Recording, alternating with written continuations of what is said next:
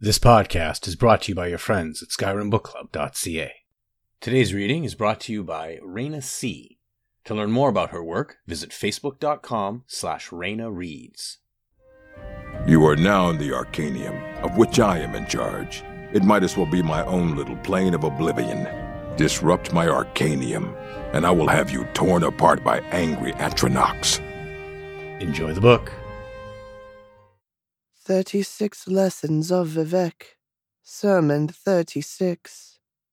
For these were the days of Resdayn, when Chimer and Dwemer lived under the wise and benevolent rule of the Almsivi and their champion the Hortator. Though the Dwemer had become foolish and challenged their masters, out of their fortresses they came with golden ballistae that walked, and mighty Atronachs and things that spat flame, and things that made killing songs. Their king was Dumac Dwarf Orc, but their high priest was Kagrenac the Blighter. Under mountains and over them the war with the Dwemer was raged, and then came the northern men to help Kagrenac, and they brought Ysmir again. Leading the armies of the Chimer was the slave that would not perish, the Hortator Nerevar, who had traded his axe for the Ethos knife. He slew Dumac at Red Mountain and saw the Heartbone for the first time. Men of brass destroyed the eleven gates of the Morning Hold, and behind them came the Dwemeri architects of Tone, Ayem threw down her cloak and became the face snaked queen of the three in one. Those that looked upon her were overcome by the meanings of the stars.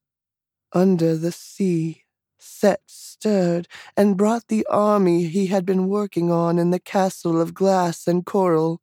Clockwork dreugh, mockeries of the Dwemeri war machines, rose up from the seas and took their counterparts back beneath, where they were swallowed forever by the sea. Red Mountain exploded as the Hortator went too far inside, seeking the Sharmat.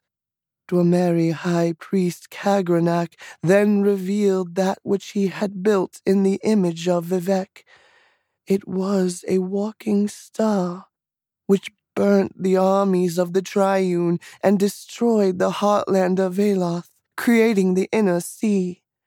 Each of the aspects of the Almsivi then rose up together, combining as one, and showed the world the sixth path.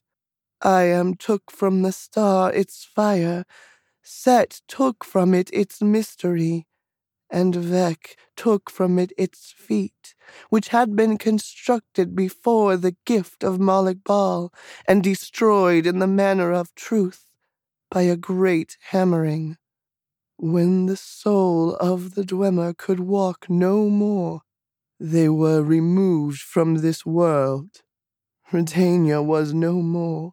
It had been redeemed of all the iniquities of the foolish, the Almsivi drew nets from the beginning place and captured the ash of Red Mountain, which they knew was the blight of the Dwemer, and that would serve only to infect the whole of the middle world, and ate it. Altadoon Dunmeri. The beginning of the words is Almsivi.